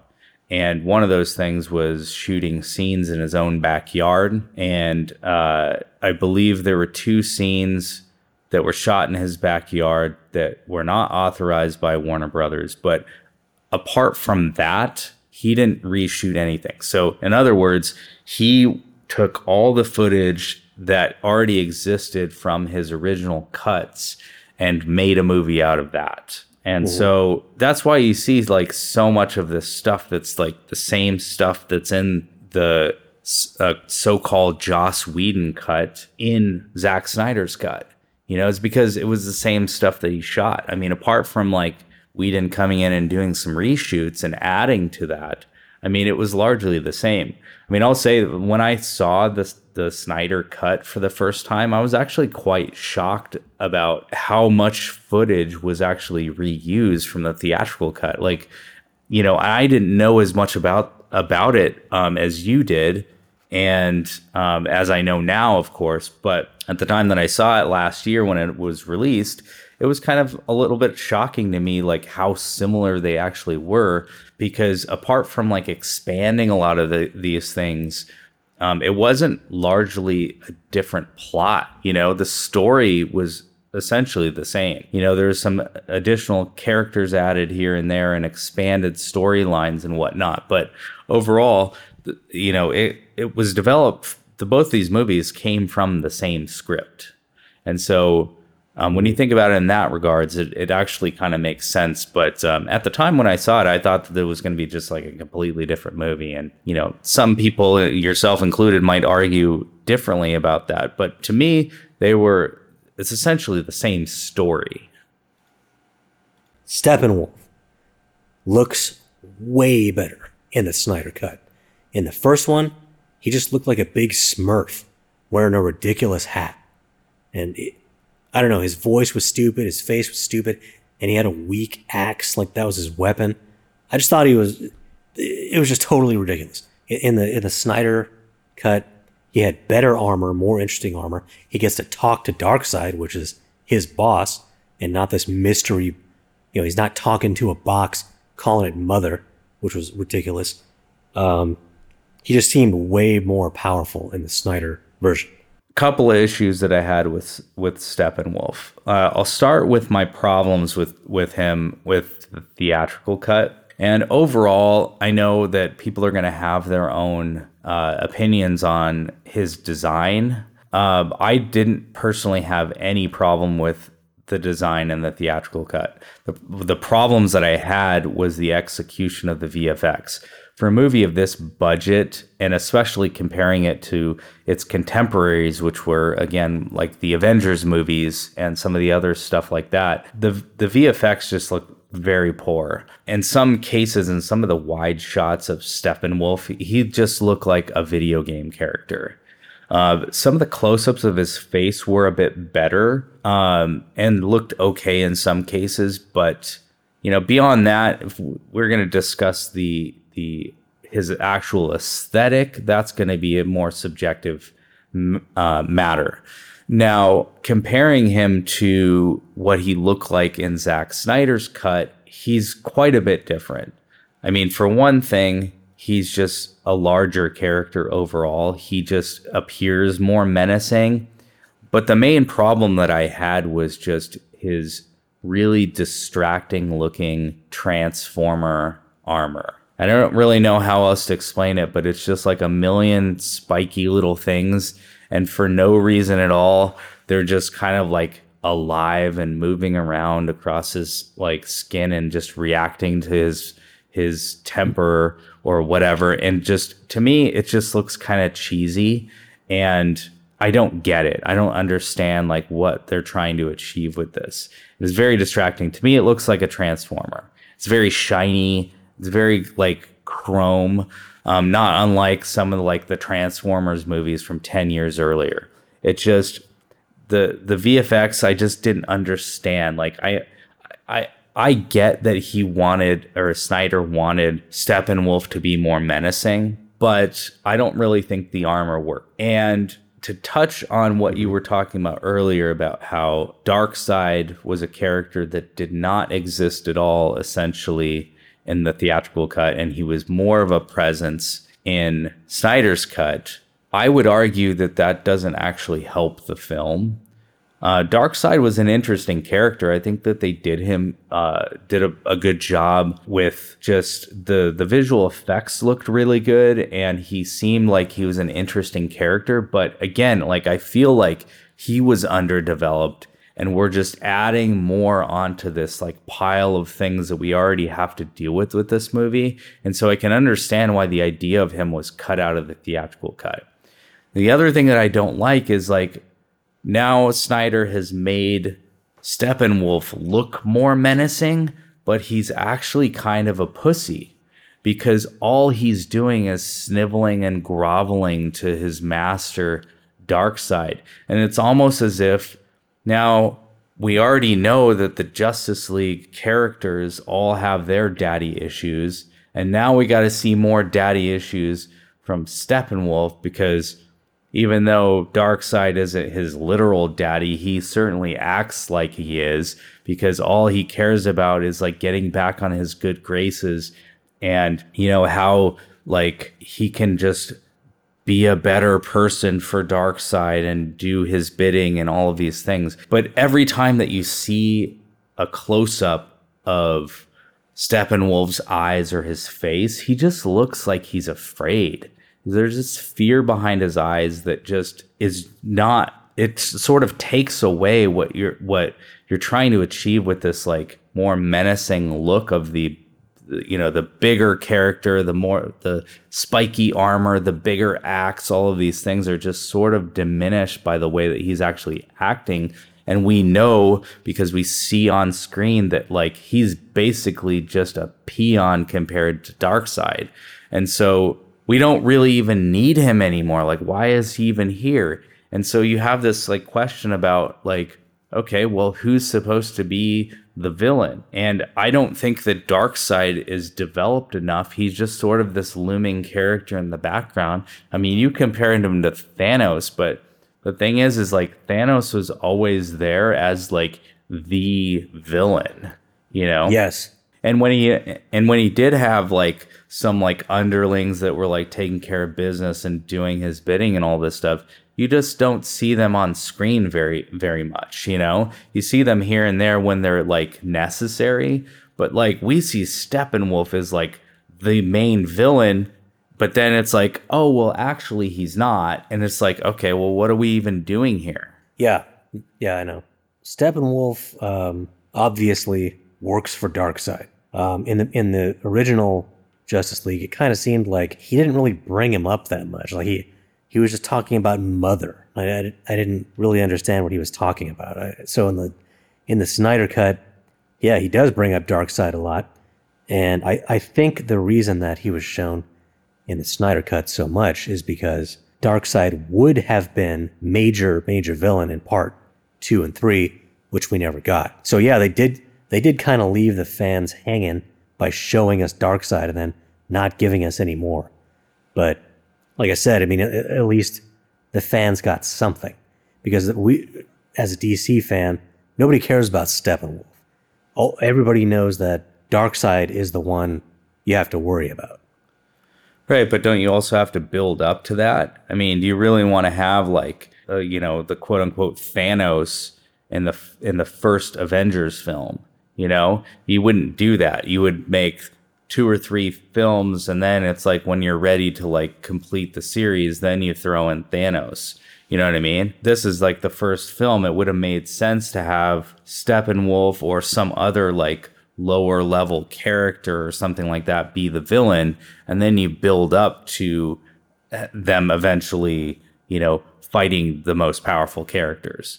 You know that that's that's what it doesn't that's where it doesn't really make sense to me even though Steppenwolf, I would agree, should be a much less powerful character than um, Darkseid.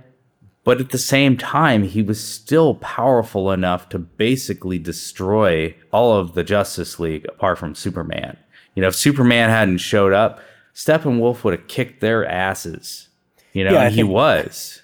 He was. Uh, Steppenwolf. And Darkseid wasn't there. He didn't need Darkseid to to help him out with that. No, no, uh, Steppenwolf, I believe, is sent in advance to see if the planet has whatever it is that he's looking for, which is the anti-life equation. So when uh, one one of the things that Steppenwolf actually says when he talks to Darkseid is, uh, "Well, there's no lanterns and there's no Kryptonians," which means that basically Steppenwolf has nothing to worry about, so he can handle it all by himself. Unfortunately for him, Superman wakes up and that's it for him like I said, I just think that Steppenwolf was enough to deal with the Justice League apart from Superman. And if Superman wasn't dead for half the movie, then you know, you wouldn't really have this villain there to begin with. It would have been really short. Yeah, they probably would have started out with him fighting Darkseid or someone else, you know? Yeah. But yeah, this is just the way that they decided that the story was going to go. And largely, it again, it's largely the same story. It's just a matter of now we've got like this other character dark in Darkseid to deal with, and it's just it's too convoluted. It's too much to throw into one movie, you know. Last but not least, Superman. Okay, he was dead in both versions up until a certain point. Um, when the rest of the Justice League is is in the Batcave standing around explaining how they're going to bring him back. I actually got kind of goosebumps when it showed his little hologram that Cyborg creates for everybody to see. Um, that was awesome. And then every DC fan in the world, all of them, I guarantee it, appreciates the fact that he came back in the black suit because that's what happens in the Death of Superman comic, which every DC fan has memorized and read a thousand times. Even people who don't read the comics probably know about the Death of Superman comic. Superman wasn't his attitude didn't change. You know, he was pretty much the same guy in both both versions. But I mean, it, Superman overall coming back and saving the day because uh, I think the rest of them would have lost that fight to Steppenwolf. For me, was a big deal. And now, as we all know, we're going to get more Superman. I am really looking forward to that. Now, what do you think? So, Superman is really the only thing that matters. And it's it's kind of difficult because this has sort of been my entire problem with the Justice League in general. Uh, beyond the movies, just it's always like this thing where it's like, okay, well, you got Superman, so why the hell do you need all these other fools? You know? And of course, you know, you always see like everyone making their contribution, whether it's Batman or Wonder Woman, etc. But you always have to understand that it's like Superman is the showstopper, and everyone else just sort of takes a back seat because he's fucking Superman, you know? And yeah. so, what do you do with a Justice League movie where you don't have Superman?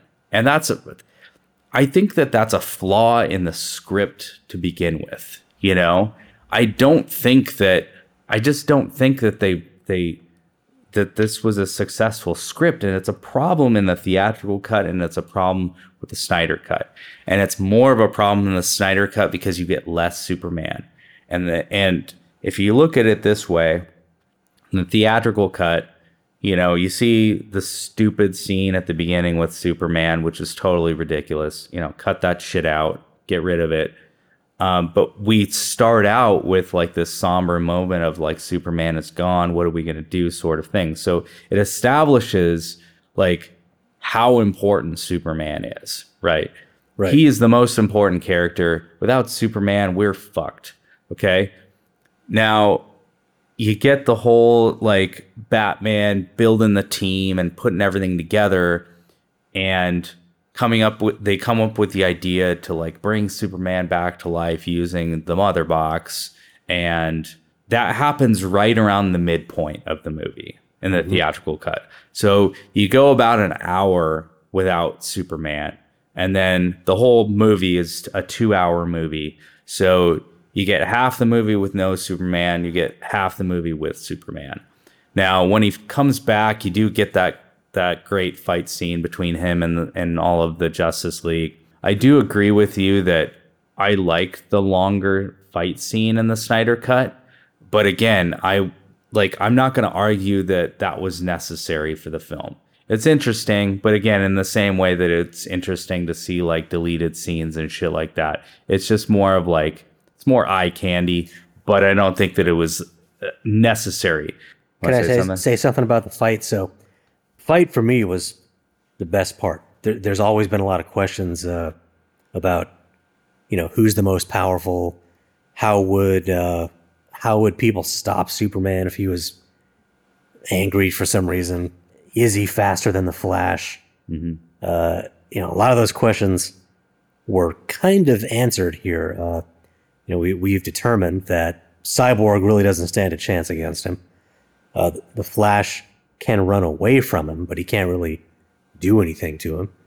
Uh, now, Wonder Woman, which is also uh, the same in the animated movies, Wonder Woman can uh, hurt Superman pretty bad. I don't know if she could defeat him, but she's capable of hurting him pretty bad. One thing I thought that was interesting was when so uh, she goes, We need to restrain him. And then Aquaman jumps, and then Superman punches him in the stomach in the theatrical cut, and you don't see Aquaman come back for like five minutes. So I don't know where he went or what he was doing, but he didn't come back. And then in the in the Snyder cut, he does come back but unfortunately for him, the Flash runs into him and they both get knocked out. But I, I was wondering where did Aquaman go? Like, is he is he knocked out because he couldn't take the punch? Yeah, Or, he uh, was just totally useless. He was out Yeah. of commission. He was out He of was commission. taking a he was taking a nap. exactly. But Um, uh, yeah, so that was a, that was a good a good scene overall. And as I mentioned earlier, I I thought it was great when Batman was smart enough to bring Lois Lane out there to essentially calm him down, and then uh, you know Superman and Lois fly away, and uh, everyone survives because of Batman's intellect. You know, just the one thing that he has to contribute to this team is he's a smart guy, Yeah. and uh, so I, I didn't really see a whole lot of difference between the two cuts when Superman first shows up, with the exception of that one line that you mentioned earlier, which is where he look he picks up Batman and he looks at him. He says, "You won't let me live. You won't let me die." And that was a very human moment where we see that okay, up to that point, it looked like Superman was just a robot. He was just a machine. He didn't know what was happening. You know, he was brought back to life, but he wasn't really himself. You know, mm-hmm. and it was that moment with the exchange between him and Batman where we see, well, actually, he's like, he's kind of got his wits still with him because he knows who Batman is. You Right. know, he doesn't just like say nothing and just continue his robot existence. Now, you mentioned how all the fans wanted him to have the black Batman suit. I mean, Superman the black suit. Superman suit. Yeah. I And a mullet, which we didn't Yeah. get, but that's okay. Oh, no mullet. No mullet. Sorry, sorry about that. um, I was kind of indifferent about it one way or the other. Uh, I didn't really see it as a flaw that he was missing the black Superman suit, but I can understand why they left that out or why they didn't put in the theatrical cut because I think that a, a general audience probably would have been kind of confused by that. Yeah. But at the same time, I also understand why Snyder added it in there, and I don't have a problem with it. The the main problem that I have though is that Superman just doesn't really act like Superman in Snyder's cut. He's just very cold and calculated. Um, he doesn't have that charm to him that he nor- that he should have. Like you know, uh, like he makes some jokes in the in the theatrical cut. He says stuff like, "Is this guy bothering you?" Slow poke. You know, he kind of jokes around a little bit. Like he's Superman. You know, he's got this like persona that's like bigger than life. And in the Snyder cut, he just continues to be like depressed and like more more like a robot than the Superman that that we deserve, you know? And then in addition to that, just the way that we see him on screen, we don't see him until three quarters of the way through the movie. Okay, so in the theatrical cut, you got to wait an hour before you see Superman. In the Snyder cut, you got to wait three hours before you see Superman. Okay, Right. and it's just like this is the Justice League. We want to see Superman. And we understand that the way that you wrote it is that Superman's dead and we got to bring him back. But I like that it happened earlier rather than later, you know? And it just seems like with the Snyder cut, okay, now we're investing all these time, all this time into these characters and Batman, you know, Wonder Woman, Cyborg, Aquaman, The Flash. We're going with them on this journey to like defeat Steppenwolf and all of this stuff. And this is all super important. But then the more time we invest in that, the less all of that matters. The more it seems like we're robbed when Superman just shows up at the last minute to save the day, you know? Okay, so we're we've gotten into the weeds quite a bit just talking about the characters and I think that that was important to talk about, but let's talk about some of the technical aspects. We really already sort of discussed what we both thought about the the visual effects and some of the problems with that. So let's uh let's talk about the music and the sound design. Why don't you give me some of your thoughts on that? So I don't know how the other DC fans feel about this, but I always thought that Superman should have retained the Superman, the John Williams Superman theme. You know, maybe it could have been updated a little bit. Uh, you know, the Hans Zimmer theme wasn't. It's not bad. It's just it's not. It doesn't give you the same feeling as as not even close to the John Williams theme. So I, I'm hoping that comes back. Um, it wasn't really in either movie except for maybe you know like three seconds. Uh, as far as the rest of the score, uh, yeah, I, I wasn't really affected one way or the other by the music. Maybe because I I wasn't paying attention, and that's because it's not something that I would remember. You know, like the John Williams Superman theme. I remember that. You know, 30 years later, I can still remember it, but nothing about either score for these was memorable. I generally agree with that. The the Danny Elfman score from the theatrical cut, while it wasn't great, it didn't really detract anything. For me, it wasn't it was it was quite neutral, you know? It was just sort of in the background and didn't really affect me one way or the other, kind of like what you were saying. Um, the Junkie XL score in the Snyder cut just really honestly didn't work for me. There was moments where it was okay and it seemed like it worked, but there were some scenes where the the music just did not suggest the mood of the scene. And that happened quite a few times throughout the movie, and it was just kind of a detraction for me. And while the, like I said, the Danny Elfman thing, uh, the score was not memorable at all to me. I didn't really see anything as being a negative. And um, what about Well- the uh, sound design overall? Was there any um, anything that stood out to you in terms of things that you liked or didn't like in terms of the sound design on either of the cuts?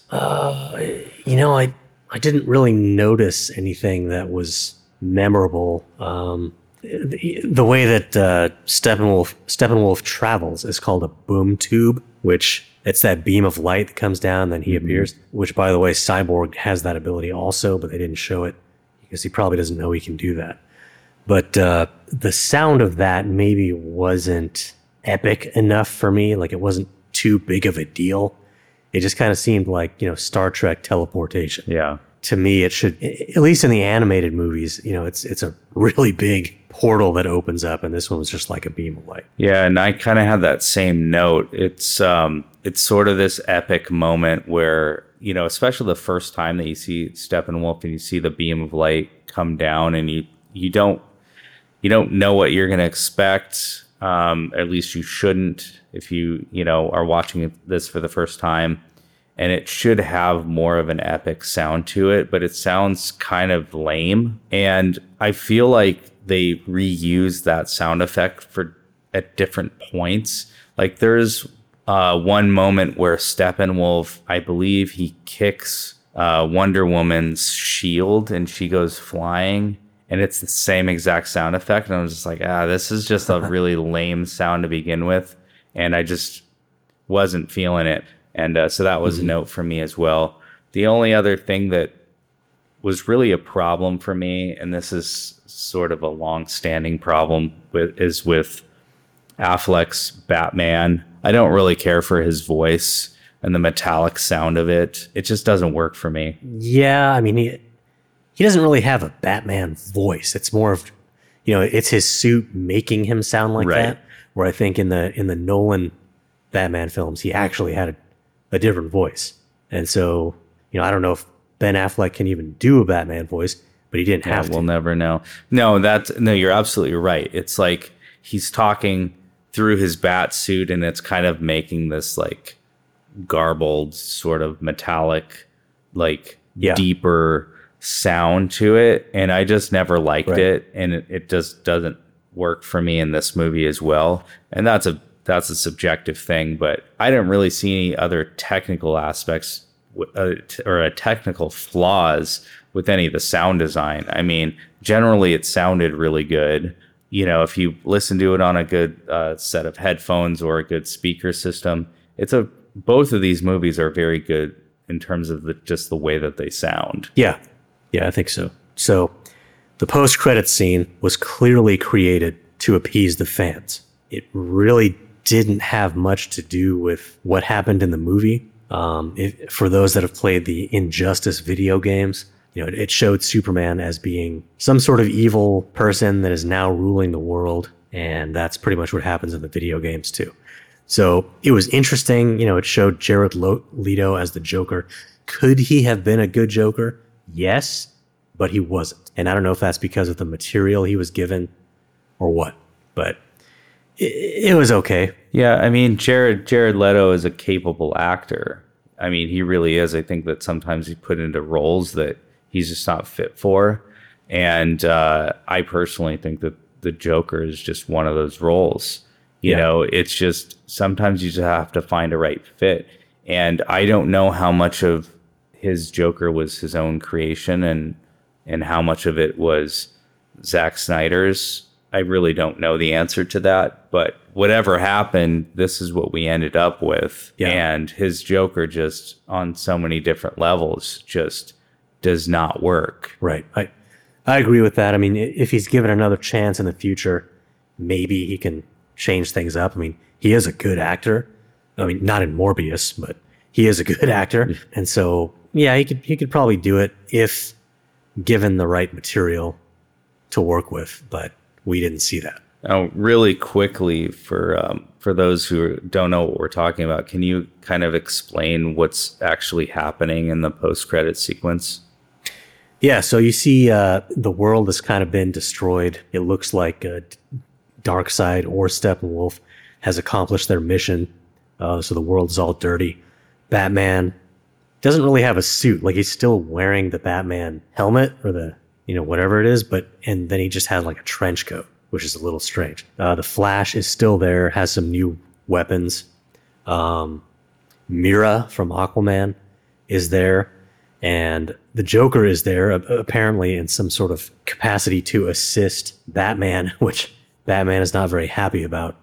But I guess he needs him for something, which isn't explained. And then uh, they're walking down the street. Superman shows up, and I don't think you see what happens after that, but it's pretty apparent that Superman is right about to destroy all of them. Yeah, and it's it's one of those things where it's like if I had seen this in any other context, it would have been really interesting to me. But when I see it in this movie, I'm just like, what the fuck? You know, like, why is this here? And it's just another one of those things where it's just like Zack Snyder had a bunch of ideas and he just threw them all in the movie and had no discipline as to like what stayed and what what went. You know, I I can sort of envision his thinking of like, oh, like you know, there's all these future movies that we could possibly do off of like we can branch these storylines in all these different directions, but apparently none of that's happening and now we're just kind of left with this movie that just doesn't make a whole lot of sense. And I kind of feel the same way about the introduction of Martian Manhunter. Like that was just another one of those like WTF moments where I'm just like, you know, this is just another character that's introduced here with no explanation. And but now that he's now that he's here, now we can just make another Martian Manhunter movie and, you know, tie it in somehow. And I just felt like there was too much of that. Yeah, I think it was clear the Martian Manhunter was just for the fans.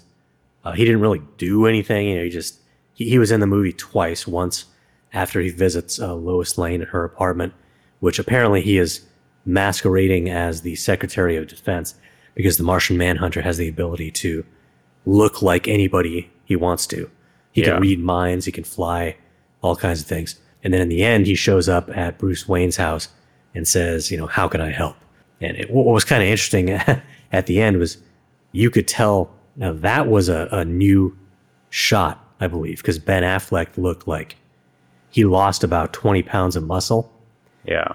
And it looks like he just showed up that day, didn't even read what was going on, made that scene, and then left. Uh, yeah, it was probably so, one of those ones that was done in Zack Snyder's backyard.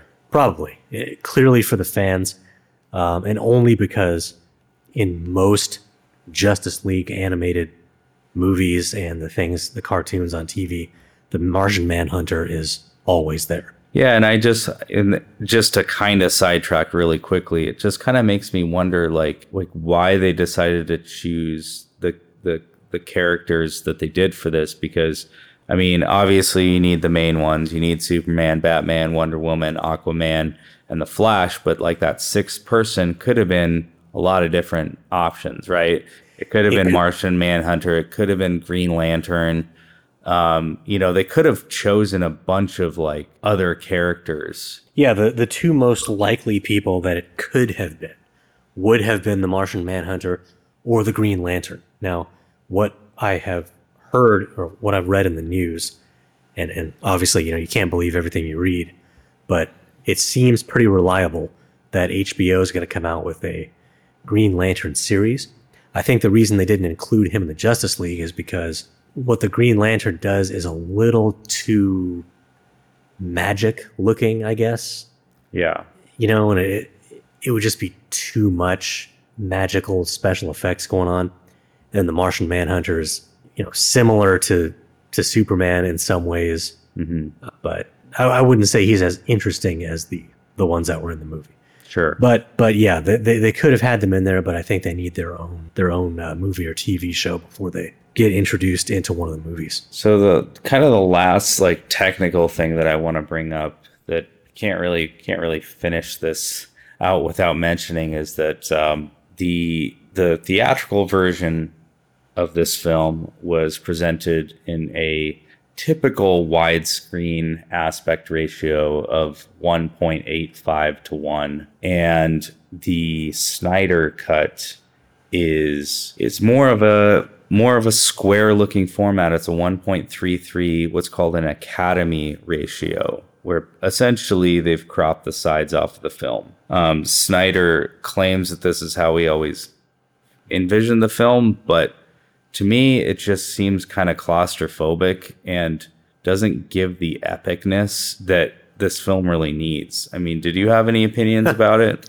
Yeah, actually, I completely agree. When I saw it, I just thought it was weird looking, and I I remember actually asking you, "What's going on? Like, wh- why why are the sides chopped off?" And uh, didn't really make any sense to me because it's not like it's not like it's doing anything for the audience. You know, it's not give it, It's actually taking away something. right The rest of the scenery. You know.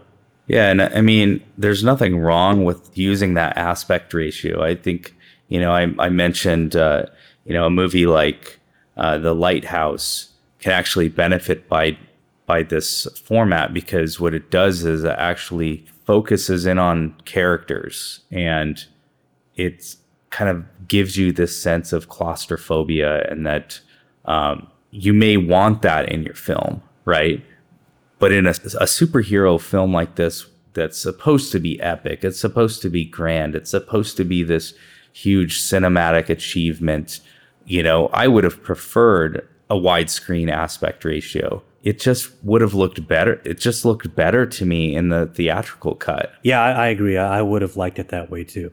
And, maybe- apparently, some people have like made uh, widescreen versions of the Snyder cut and posted them online. Yeah, and I don't know if it's possible, but maybe, maybe Warner Brothers or or what are they called now? Warner Brothers or Discovery, WB or whatever, will release a version that's widescreen later on if they can. I hope they do. I really do. Yeah, I mean, it would definitely just it'd make it a better looking film, you know. And that four three aspect ratio is just a little bit distracting to me. It's just like it takes me out of the movie and makes me wonder like why they're making the technical decisions that they are when I should be just like immersed in the film. Yeah. And I, I don't really like that, but So let's get into our final segment, which is art or trash. Now, we usually talk about whether sex and violence are necessary to move the story forward or to say something about the characters. Since this movie has no sex in it, unfortunately, that leaves us to deal with the R rating of the Snyder Cut and whether the level of violence and gore compared to the theatrical cut is really necessary. What do you think?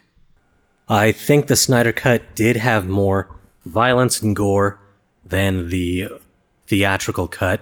Maybe even not enough. And I, I hope we see a little bit more in the future.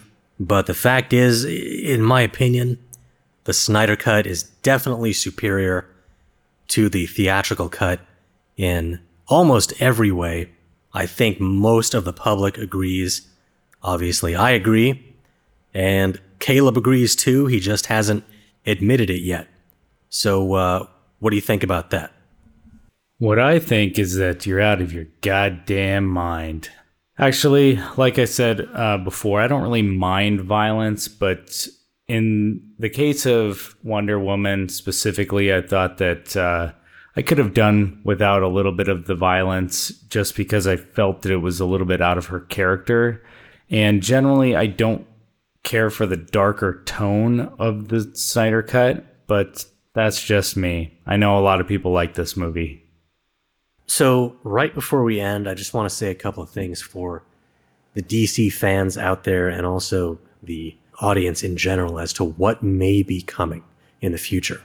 Um, I, I don't think this is the end of what's called the Snyderverse. Um, I don't think Zack, I don't, I don't know if Zack Snyder is going to be involved in the future stuff, but as of today, which is October 31st, uh, the, the latest that we have heard is Superman is back. Um, by the way, go see Black Adam. It's a good movie. Superman is back uh, with Henry Cavill. He's going to be a happier, brighter Superman. Uh, we don't know who's directing it. Uh, we've got The Flash coming. We have Aquaman 2, possibly a Wonder Woman 3, possibly a Justice League 2 and or 3. And uh, I had heard once that there was a Cyborg solo movie coming, but then I think Ray Fisher got into a fight with uh, DC Films, but now but now they have been replaced too. Uh, James Gunn, the old Marvel director, is now running DC Studios along with some other guy. Um, so the executives have all been replaced thanks to The Rock, Dwayne Johnson, who apparently has a lot of power in Hollywood. Um, so I think there's a lot of things coming, and I am really looking forward to a big, epic Superman movie with the original music that's just more, it's happier, and Superman is once again super like he used to be, a little bit more like he was in the 80s. So that's what I'm looking forward to.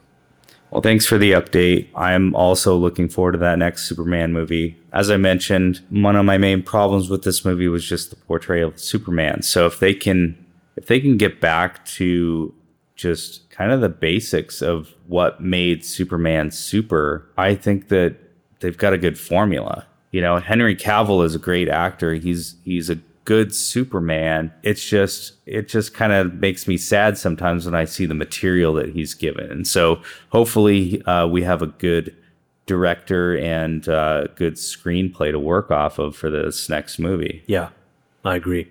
So, in conclusion, this is Adam. My opinion is I, I do believe the Snyder Cut is a vastly superior version to the theatrical cut. Yes, it's a long movie, but if you are DC fan uh, and you know some of the backstories without having to be told the backstories in the movies, the Snyder Cut is the way to go. I, I like the new things that have been added. I like the stories that were told, and I'm really looking forward to more. By the way, we do want to hear your opinions on uh, uh, what you think about both cuts. I wanted to let everybody know there is a Facebook page now. Uh, it's just Paris Cinema. And there's also an email address. Uh, it's Paris Cinema Podcast, just one word, at gmail.com. So please let us know what you think, what you want to see, and what you thought of our opinions. And uh, we hope to hear from you.